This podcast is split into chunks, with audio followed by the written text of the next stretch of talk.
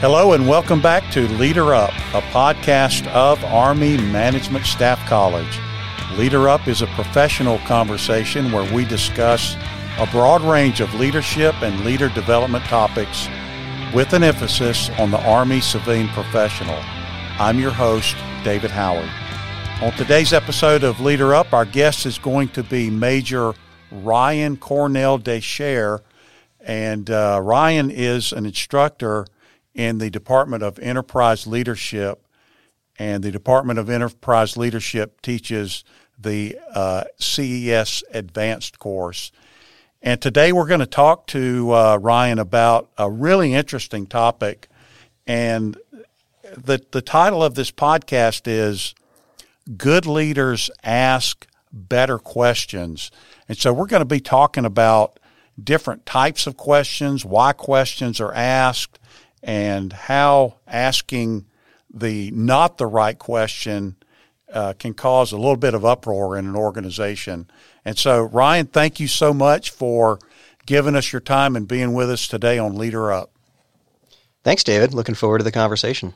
Okay, and I, I am also. And so let's let's just start with a little bit of your personal professional background, uh, what you've done in the Army, and what what kind of your role is uh, in the advanced course? Sure, David. So uh, I've been in the Army for about 15 and a half years at the time of this recording. I commissioned through uh, ROTC as a transportation officer. Uh, I've spent all my company grade years as a as a lieutenant and a captain in uh, FORSCOM units. I was in brigade combat teams. Did my company command at Fort Drum. I've been to Iraq a couple of times. I've done one tour in Afghanistan.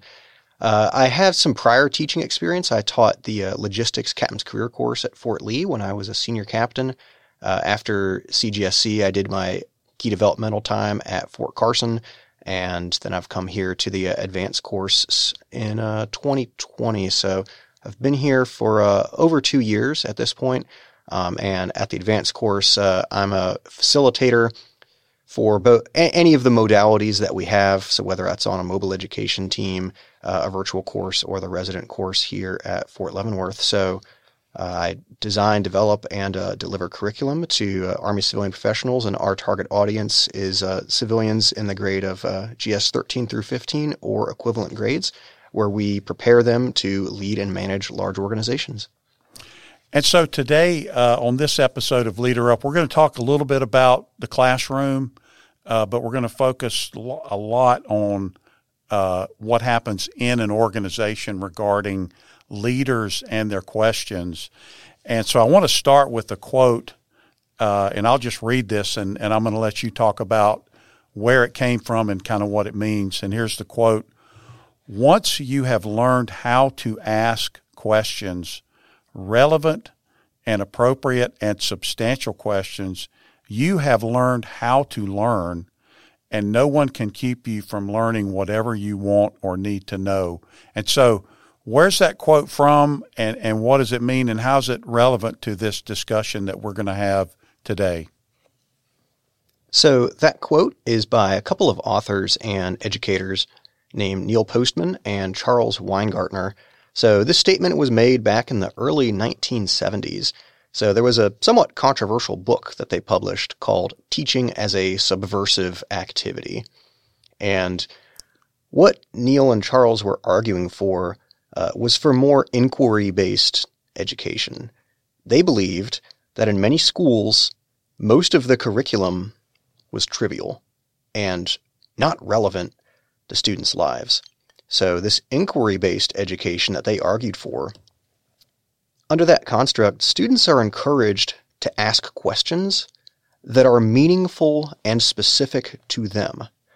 And teachers should avoid giving direct answers in favor of asking more questions.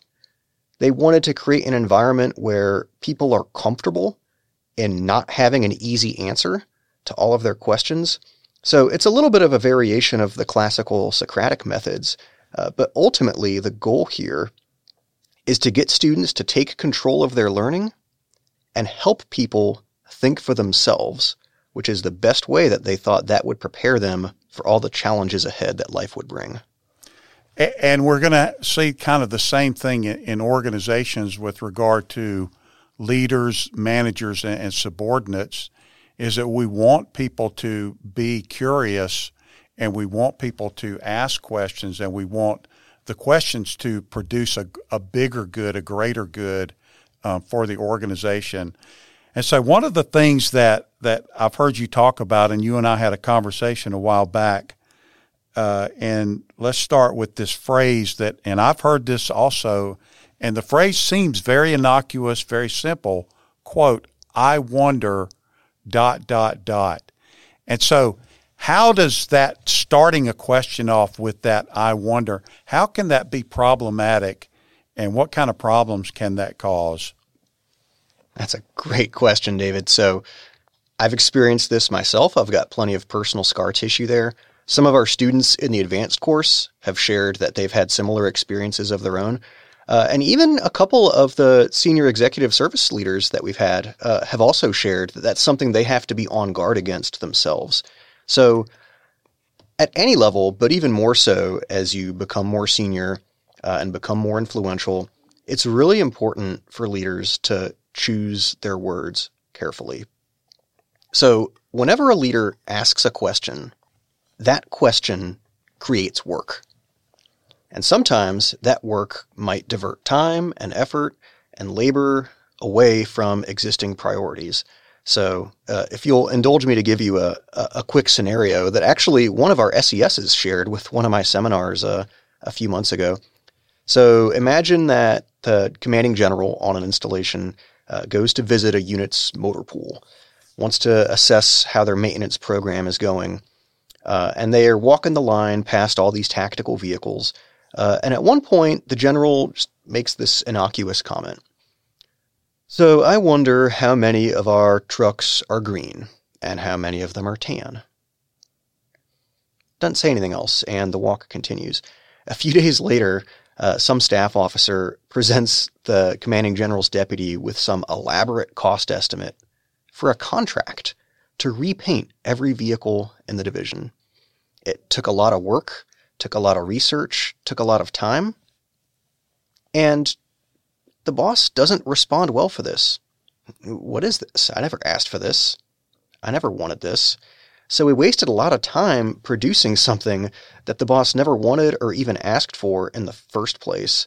So there's a lot of potential for some of these statements to send people on a wild goose chase or just put them into a tailspin because as leaders, your words carry so much weight. So I believe it's important for a leader to distinguish like a genuine request, genuine guidance, a genuine direction from a rhetorical question. So when you make a statement like, I wonder, or another one I hear sometimes is, it might be nice if, stop and listen to yourself. Is this something you seriously want people to do? Is this something you seriously want people to find the answer to? Or is this just a, a, a curiosity? So, one of the best commanders that I'd served with was really observant, really self aware, he knew how much weight his words carried. Every time he talked, people opened their books and started taking notes. And he would catch himself sometimes. I remember this. He would catch himself when he would say, I wonder, and he would see everyone look and start jotting things down. So he would stop himself. And then he would go in one of two directions. So he would be more precise with his language, and he would say, I would like to know if we can do X. Hey, Captain so and so, please look into that. Now you know this is something the boss wants. And sometimes he would go the other direction, and he might say, I'm interested to know more about X. And he would see people write it down, and he would say, Hey, nobody needs to do anything right now. Just think about it. So, what I would offer is uh, if you work for a leader who is maybe not as precise with their language, uh, not as self aware, not as observant, uh, if they don't distinguish between what I call ideation versus foot stomps, uh, maybe have somebody else in the room uh, kind of do a recap before you all part ways. What do you believe all the homework to be? Uh, and that helps to get that clarity, create that shared understanding, uh, and make sure that we're not burning ourselves out. And you've used this term, you and I have talked about this, this phrase, uh, accidental science project. And what is an accidental science project, and where did that where did that phrase come from? Yeah, thanks, David. So uh, that phrase came from a, uh, an article that I had read uh, on the website from the Green Notebook, and uh, really the context behind it is when you ask a question that sends people to go find the answer. Uh, how long is it going to take to find the answer? How much effort is it going to take? How much energy is it going to take? But is it even relevant? Is, is it pertinent? Is this something that that senior leader actually needs to make a decision? So, one example I'd heard uh, last year, I was TDY to Fort Knox to try to help the Army with some of its recruiting challenges. And we were coming up with uh, different matrices and products for briefing some of the senior leaders that we had engagements with.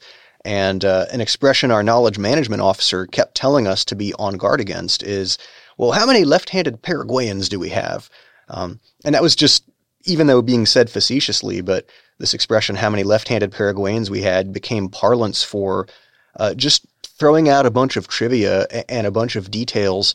Uh, maybe there's somebody who needs to know that, but it's probably not something that that senior leader or that strategic leader needs uh, to make a judgment uh, or make whatever decision that they need. So think about giving that leader what they need uh, to make a decision, drive a decision, exercise their judgment, and all that detail about left-handed Paraguayans is something that should be below the line. Uh, but something leaders should be on guard against is: Do you want anyone to go find out how many left-handed Paraguayans we have in the first place? Uh, sometimes there's a little bit of courage in just becoming comfortable with knowing that something is worth not knowing because it just it doesn't matter to the context that we're in. So that's an example of a, an accidental science project. Is if you say how many left-handed Paraguayans do we have, but that information is not actually going to produce anything. And is is this uh, part of historical army culture, in your opinion? This idea that, um, especially in the United States Army, this desire to quantify everything, measure everything, and kind of a, a cultural response to not be the person who doesn't have the information that was just implied exists or it does exist and all of a sudden you're on the spot because you're asked this question and so the the way to to, to battle that is to uh, quantify everything and, and have all of this data and information uh, ready at a moment's notice. But it, it, it so number one, is that, do you think that's part of Army culture? Have you seen that? And then number two, is, is that, ex- can that be exhausting for, for a staff or a staff officer or, uh, or an executive officer? Um, I would say yes to, to both parts of that question. So, uh, as we've become more connected, we've had better access to technology and greater bandwidth. I believe there's been at a commensurate rate uh, there's just been more of a demand for information, and you've just got to keep feeding the beast and feeding the beast and feeding the beast. And the Army didn't always need so many metrics and so many stats and so many data points. Like PowerPoint was not a thing in World War II, for example. Um, so I do think that there has been an increase in that, and I do think that that takes a toll on the people who have to produce that information. At the end of the day, of course, the staff works to support the commander of whatever organization you're in. But I think it's important just to recognize uh, how much bandwidth and energy and time do they have. It, it is finite. So, what are some data points you're comfortable not knowing? Uh, and where might you reach a point of uh, almost optimal ignorance where you become comfortable accepting knowing that something's not worth knowing uh, because the juice isn't worth the squeeze in terms of how long it takes to get these numbers or these data points versus how much value that information is actually going to produce for me. And this this also kind of takes me back to mission command philosophy, where I'm I'm looking for the commander's intent. Uh, I'm I'm looking at trust. I'm looking at teamwork and things like that. And so uh, I'm like you said, there there comes a point where uh, there's freedom in letting go of all that and just trusting subordinates to do the right thing based off of an umbrella of my intent. Is that correct? Do you agree with that? Is that is kind of one another way to look at this topic? Yes, I, I believe so. And what I would offer is when you exercise mission command correctly, uh, you're including your subordinates in the decision making process. And to relate this back to this idea of asking better questions, what I've experienced is a lot of my subordinates in previous organizations, they almost seem flattered whenever I ask them for their input or for their expertise. I think what some of them culturally are accustomed to in the Army is whoever the officer in charge says is always, well, this is how it's going to be. This is what we're going to do because I'm the boss and tough if you don't like it that way. Um, my leadership style is more, well, hey, Sergeant, what do you think? I mean, hey, Chief, what do you think? Uh, and where it gets really interesting is when you talk to the more junior members of your organization. Like, hey, specialist, how would you like to do this? And when you're including them and inviting them uh, to participate in decision making, uh, it generally gets more buy-in uh, from the team. And a lot of that will also relate to trust. And what I relate to trust is empowerment. So I believe empowering your subordinates doesn't mean giving them something to do. It means giving them something to own and letting them really own it, which a lot of leaders, in my experience, aren't very comfortable with because you have to be very comfortable with accepting some risk. So if I just say what needs to happen. I don't tell them how, and I trust them to go get after it. Sometimes they'll surprise me with their ingenuity and with the results they produce. Uh, and maybe they don't accomplish the task the exact way that I might have accomplished it. But as long as they're not doing anything unsafe, illegal, immoral, or unethical, they're probably going to come up with a better solution than I would have because they're the ones who have the information and they're the ones who are actually executing. Um, and even if, uh, to paraphrase something that Jocko Willink had said before in his talks on extreme ownership, uh, even if I, as the boss who's more experienced, have a 90% solution and my subordinate only has a 70% solution, I should still go with my subordinate's 70% solution because their initiative, their ownership, and their pride in the fact that I trust them will make up for that missing 20%. Absolutely. I and in time that 70% will turn into an 80% and maybe a 90% solution if if you uh, allow them the opportunity to learn and develop. And so let's let's go back to that kind of that example you gave earlier about the I wonder uh, how many trucks look like this and how many look like that. And so we're asking a commander or a leader to ask better questions and to consider uh, if they really need the information. So p- part of the uh, burden is on the commander or the person who's considering asking a question, but it's a two way street because the subordinates likewise have responsibilities. And so so this this dynamic that can happen, it is a mutually shared uh, concern regard uh, with everybody that's involved. And so we talked a little bit about the leader or the commander, but what about the subordinates, the staff officer? What is it that they need to do back with that commander or that leader to make sure we don't end up with the accidental science project? It's another great question, David. So you're you're modeling good questions throughout this podcast. So uh, what I would offer is I agree that it's a two way street. And that ties back to shared understanding. So if you wanted to relate it back to this concept of mission command and commander's intent, I think it's even more effective when intent also works both ways. So I give intent to my subordinates, and then my subordinates give intent back to me. And they might say, well, this is how I intend to go about it. Because if I say, hey, Sergeant, how would you solve this problem? And then I let them tell me what they intend to do, and then you're getting away from this culture of people are just asking for permission all the time. Uh, people are going to feel safe that I trust them to get the job done. And I'll see them take a little bit more initiative. Uh, and they'll feel this sense of psychological safety because they know I'm not going to chastise them over an honest mistake. Because a little bit of stumbling might happen uh, when we're trying to get creative or when uh, people who are less experienced are trying to figure things out on their own. But that's part of how they discover the answer And that's part of how we help develop them and build the bench uh, and prepare them for future positions of increased responsibility.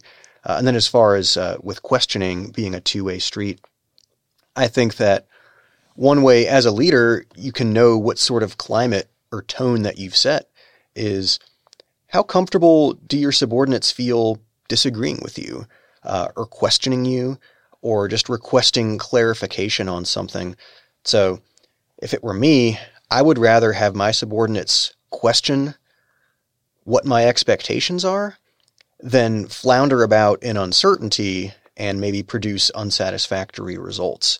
So if we both ask each other questions uh, to come up to that shared understanding, uh, and the other thing that this exchange of questioning can do uh, is it might reveal uh, some gaps or vulnerabilities in our plan.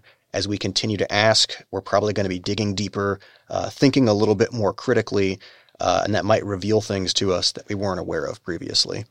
And so, even even that simple example that you talked about earlier, uh, I wonder how many trucks are painted tan and how many are painted green. And so, if a subordinate hears that, uh, it's kind of incumbent on them to be able to go back and say, uh, "Sir or ma'am, you you brought this up about uh, how many trucks are painted this and that. Do you want us to uh, do an analysis of that? What what do you, what kind of information specifically would you like uh, us to gather about that topic?" And so and you're right though. Sometimes a climate is such that there's a reluctance to uh, to asking a question like that back to the boss. Yes, absolutely. Uh, because I've been in plenty of organizations where uh, the boss just says, "I wonder how many trucks are green and how many are tan," and the assumption is made, and we all operate on this gigantic assumption that this is something the boss wants, and now we have to staff this and package this and create some kind of deliverable. And sometimes that doesn't go so well because then you present it to the boss and he says, wait, I never even asked for this. Uh, and when you think about how a lot of senior leaders spend their day going from meeting to meeting and engagement to engagement and consuming information all day long, uh, some kind of innocuous offhand remark about the color of your vehicles, uh, that might not even be something they remembered asking. So bringing it back to them and saying, hey, sir, hey, ma'am, is this something that you wanted us to do? What are the expectations? Uh, that helps us come up to shared understanding. And maybe that's their chance to say, oh, that was just a rhetorical question, or I'm just curious. Or it might turn into some homework and they say, yeah, I actually do want you to go find that out. But now at least you know you're doing something that's going to be of value to that leader. Right. And they, they, that commander may actually need that. It may be something that, that, uh, he or she really does need to get a hold of. Yes. Okay, um, this there's another phrase that that you've used, and I love this. Uh, it is briefing empathy, and what is briefing empathy, and how does it relate to this conversation that we're having? Yeah, absolutely, David. So this is something that I typically bring up with my students here at the advanced course, uh, and especially for Army civilian professionals of GS 13 through 15 or equivalent grades. Uh, most of them work at very senior levels in the Army. Uh, many of them uh, directly support uh, senior or strategic level leaders. So, uh, with briefing empathy, what I ask people to do is to consider basically put themselves in the shoes of their audience. So consider the bandwidth, the schedule, the mood of the people that you're trying to address. So maybe set the conditions up front for that senior leader. This is for information, or this is to seek guidance, or this is to request some kind of a decision. So if you're able to set those conditions up front, uh, that senior leader is probably going to receive all of your presentation differently based on what's expected of them. Is this just for information without the burden of having to make a decision? Uh, or am I going to have to make a decision in the next few minutes that potentially uh, affects the entire army or that affects gigantic amounts of resources or thousands of people? So, what you don't want to do is not set that expectation up front, uh, give them a whole bunch of information, and then at the end, put them on the spot with a slide that says guidance and a giant question mark, because sometimes uh, that ends up not going too well. The other consideration of this is, I mean, how mind pressed, time pressed, and attention pressed your audience probably is. So they probably don't have as much bandwidth as you realize, and we can make a bigger impact by saying less. The risk is you don't want to cut so deep that you miss the so what, or that you deprive that senior leader of the information that he or she truly needs to make a decision uh, or to form judgment. And on a more practical level with briefing empathy, uh, just thinking about time management. So, what if you thought that you had an hour of the senior leader's time for some kind of a briefing or engagement, but they actually only have five minutes, and then they're going to have to leave because something more pressing uh, bumped you off their calendar? So, if you know this is for a decision, uh, set those conditions up front, and then when the time comes, they'll put their hand on the table, uh, make that decision, and uh, and move out. Uh, but that briefing empathy requires, uh, I believe, a lot of self awareness, a lot of emotional intelligence, uh, and just an ability to put yourself in the shoes of that audience. And going back to those accidental science projects, if you only have five minutes of that boss's time before they make a decision, you probably don't want to consume those five minutes with trivia about how many left handed Paraguayans we have, right? Just let them know, bottom line, priority, resources, and risk. And then once they make that decision, they're the one who's assuming that risk. So, and you know, a couple of years ago, I had a student. I'll, I'll never forget this discussion. Um, a student, and that person was from Fort Leavenworth, and we were talking about briefings, and um, she told me that she was tasked to brief uh, an SES here on post, and she went through all of the steps that you would find in a in a uh, a source that talked about doing a briefing, color copies all around, bottles of water, uh, on and on, and um, standing up in front of the screen. And at some point, the SES in the kind of the beginning of this event said, "Would you just please come sit down beside me and walk me through this and tell me what I really need to know about this topic?" And um, I, I found that to be um, a, a, very refreshing viewpoint uh, to where we, we break down this formality and we have a conversation between leader and subordinate about whatever the topic is rather than what we kind of see a lot of times, which is an attempt to uh, put on a display uh, or to put on a show or kind of fill the air with a lot of uh, bromides that kind of don't move the discussion forward. So let's let's talk about uh, something that is talked about a lot in all of our classrooms, and that is critical thinking. And it's the the Paul and Elder theories that we talk about uh, regarding critical thinking, and how do those principles relate to this idea of good leaders ask better questions? Sure, David. So, based on the all the literature by uh, Dr. Paul and uh, Dr. Elder on critical thinking, they have uh, these different components of critical thinking. So, uh, you have the universal intellectual standards, you have the elements of thought, you have the intellectual traits or virtues. Uh, and what we typically talk about in our critical thinking lessons uh, in the advanced course is the different ways we apply these to test the quality and the completeness of our thinking. So these are all ways that we can test the quality of our thinking, but how do we demonstrate it? I believe we demonstrate the quality of our thinking by the quality of the questions that we ask. So good leaders ask better questions. Better questions have a tendency to demand better answers. And when you have this combination of better questions and better answers, uh, that helps lead to shared understanding and better thinking, and ultimately it helps us sharpen each other, challenge the assumptions, and uh, improve the organization. And so, um, what does a better question look like? So, if, if I'm a leader and I'm I'm I need information from my staff, uh, and I'm trying to understand certain things, what are some ways that I can improve my questioning technique? So, something that uh, many of my colleagues and I uh, at AMSC use is we tend to categorize some of the different questions that we ask. And we try to relate these to emotional intelligence and active listening. Uh, so, probably the easiest example I can give you is uh, this idea of a question of clarity versus a question of judgment. And we actually just ran into this recently in uh, the seminar that I'm facilitating right now. So, students are working together uh, on an application exercise. They're putting together a slide presentation, and one of the students uh, places some kind of graphic on a slide that is not obvious, that doesn't seem to make sense, and doesn't seem to fit in. So one of their classmates says, Well, why, why is that relevant? So that's an example of a question of judgment uh, because there is a judgment associated with that. Uh, and based on the way that that was phrased, it's pretty obvious that that student who says, Well, how is that relevant? What they're really saying is, I think it's irrelevant, right?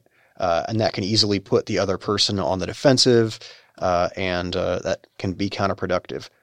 So, a question of clarity on the same situation. So, there's some kind of graphic on a slide that doesn't make sense to me. Uh, I'm not just going to say it's stupid or you need to take it out or why is that relevant. I might ask a question of clarity, such as Can you help me understand what this graphic means? And now I am inviting the other person to tell me more and to help me understand. So I believe questions of clarity, uh, most of the time, uh, are better questions. But because if I'm if I'm asking a question of clarity, uh, it invites me to enter into the mind of the person I'm talking to, whereas a question of judgment can be seen as me making a value judgment about something that other party did, um, and it can be very subtle. Uh, but student, as students especially and subordinates will pick up on it when you ask questions of judgment rather than questions of clarity. Yes, absolutely.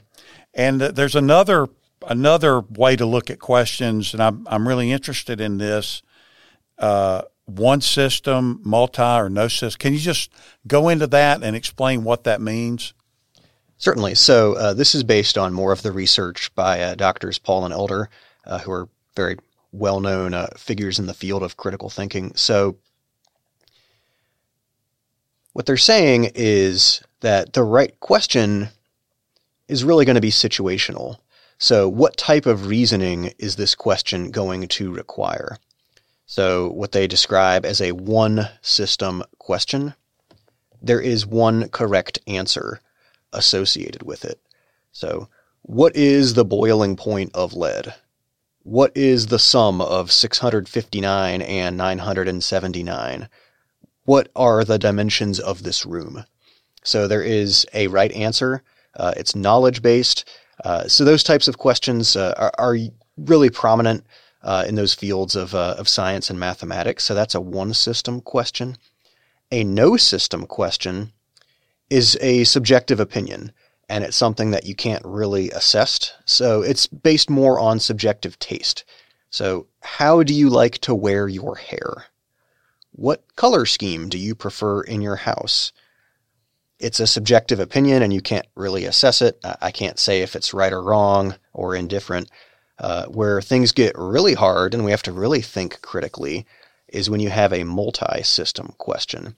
So, there aren't necessarily uh, a, a right answer or a specific number or anything like that.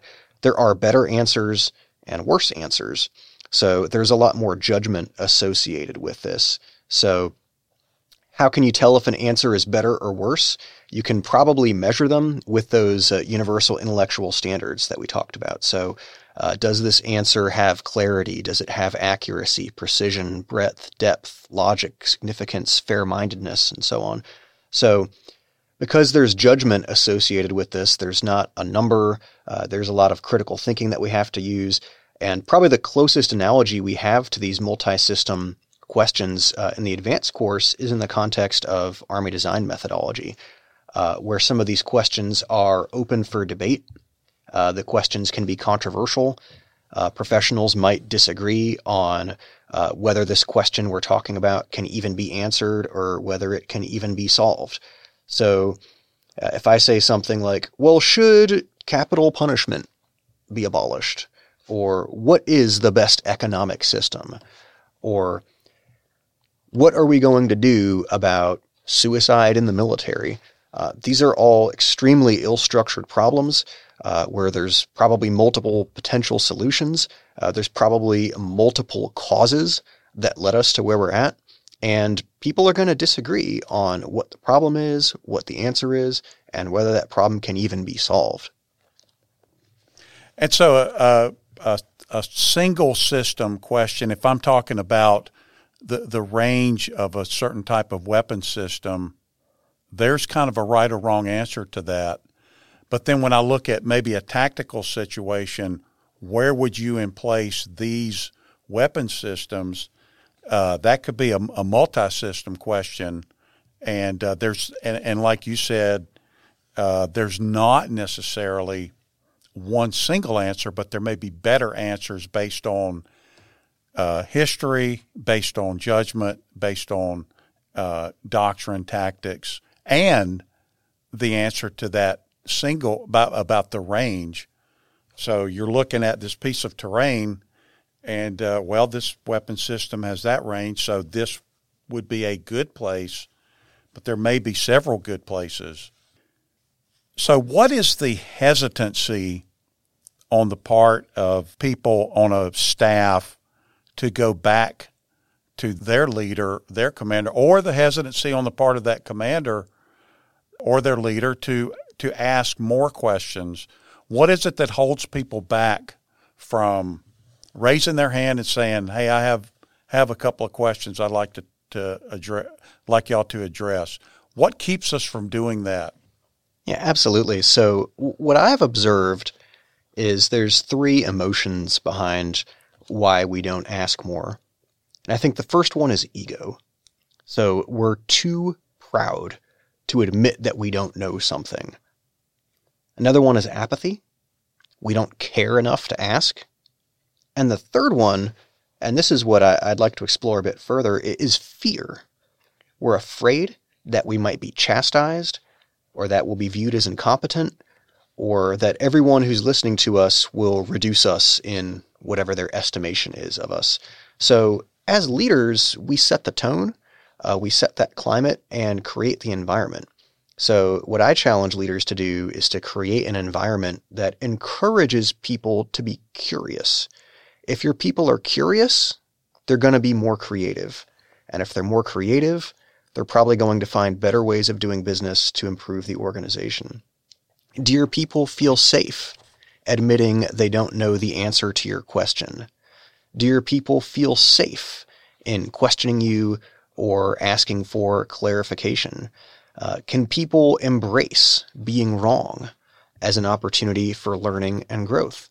Uh, and I've been in quite a few organizations, and some of our students have uh, have shared the same sentiment about if people feel safe admitting they don't know something. Uh, so if I'm at some kind of a briefing or an engagement and the senior leader asks a question that nobody has the answer to.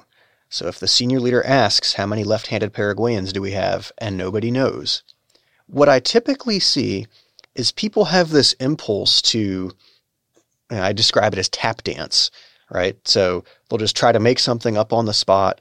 It takes a really long time to get nowhere. Uh, and sometimes that senior leader will start to take more and more control of the conversation away from you, and that can become very uncomfortable. So, what I would offer is if you don't have the answer, I think you should just admit it and follow up down the road. So, I would consider responses like, Sir, I don't have that information. I'll take that as a do out. Or, Ma'am, that's a great question. We should have thought of that. We'll find out and we'll follow up. Uh, and normally that the issue ends there and you move on. Uh, what I would caveat this suggestion with is if your answer to every single question every single time is, well, I don't know, but I'll have to go find out, then maybe you should spend a little bit more time preparing for your briefings and engagements. And this is uh, a little bit off topic, but I, I love this story. I, I was mobilized several years ago, and um, one of the hottest sabot rounds I ever saw hit somebody's face – was when a lieutenant colonel responded to a three star general continually during a, a, briefing with this phrase, uh, no problem. And um, after about three or four rounds of that, the general said, I, I know it's not a problem. I don't need you to tell me that it's not a problem. I want you to get this information and find out. And I don't need you to tell. And if it is a problem, then I still want you to get it. Um, that was a kind of an un, unpleasant uh, event for many of us sitting in the room. I can imagine. and so um, we've kind of exhausted this topic, but I have a few more things I wanted to, to talk about. And the before we move on, what are some other uh, sources that people might go to to find out more about uh, this idea of good leaders ask better questions? Yeah, absolutely. So, uh, one resource, and uh, this has been a go to for me, uh, going back to Dr. Linda Elder and Dr. Richard Paul. So, uh, they have a booklet called The Art of Asking Essential Questions. Uh, this is from the Foundation for Critical Thinking. Um, they have a website. Uh, I'm not sure if there's a there's a cost or not, but I believe you can find that on the internet. It's called the the Art of Asking Essential Questions. Um, something else that's a, a, great book that I've referred to a few times uh, is a book called Questions Are the Answer, uh, written by Hal Gregersen. And then that other book that you mentioned um, by Neil Postman and Charles Weingartner, um, uh, that's not not uh, directly related to this topic, but uh, that'd probably be a pretty good pretty good source for ins- inspiring people to be creative and curious and not be uh, held in by artificial tradition and borders. Would you agree with that? Yes, I would. And uh, in case anyone missed it, we mentioned it earlier. That book is called Teaching as a Subversive Activity. Okay, I love that. Yes, we, we got to be subversive. and um, so I want to finish up this, this, little piece about questions with this quote. Uh, and I'll read this quote. In the word question, there is a beautiful word, quest. I love that word, and that's the quote. And uh, that is a quote by Elie Wiesel. And uh, Leader Up audience, um, if you're not familiar with Elie Wiesel, uh, go do a little bit of research and, and find out who that person was. Old people know, young people have Google, Gen Y has Siri. So whatever your source is, go and find out and um, I just want to ask you, Ryan, this idea that uh, the word question, the root of it is the the word quest. What does that mean, and how how would that uh, help us uh, look deeper at this idea of good leaders ask better questions? Sure, David. So, uh, to me, what that quote means is questions are how things start uh, answers tend to be how they finish. Uh, but sometimes you can answer a question with another question um, and allow that exchange to continue. Uh, and I believe the more questions that we ask, uh, the more that we can prolong that exchange uh, and continue to think more critically, uh, sharpen each other, and maybe reveal what we're thinking at the time. So I, I, agree that question is a quest. Um, and that can be how that dance starts or how that journey begins uh, by inviting someone else uh, to think more critically. And so, th- uh, thank you for that, Ryan. I appreciate it. I, I, I love that quote. And um, the final thing I wanted to talk about today is um, you came into AMSC, Army Management Staff College, back in August of 2020, and uh, your time is going at AMSC is going to end fairly soon uh, we, we're, we're pretty sure of. And so I just would like to get your thoughts about how this time at AMSC has made you a better officer in the United States Army, and then how it has helped you understand and appreciate the role of the Army civilians maybe a little bit more than you did when you first came here. Yeah, absolutely. So, uh, I'm very grateful for my time here and for this assignment. Uh, I think this has made me better just as a person, as a professional, as a leader. Um, everything from all, all, of our conversations on self awareness and emotional intelligence, which is so critical for us as leaders, um, but also just working with my colleagues here. Uh, I am absolutely surrounded by opportunities for mentorship uh, which I have taken advantage of, and I'm very grateful for that. Also, the faculty here, I mean, these are absolutely world class faculty.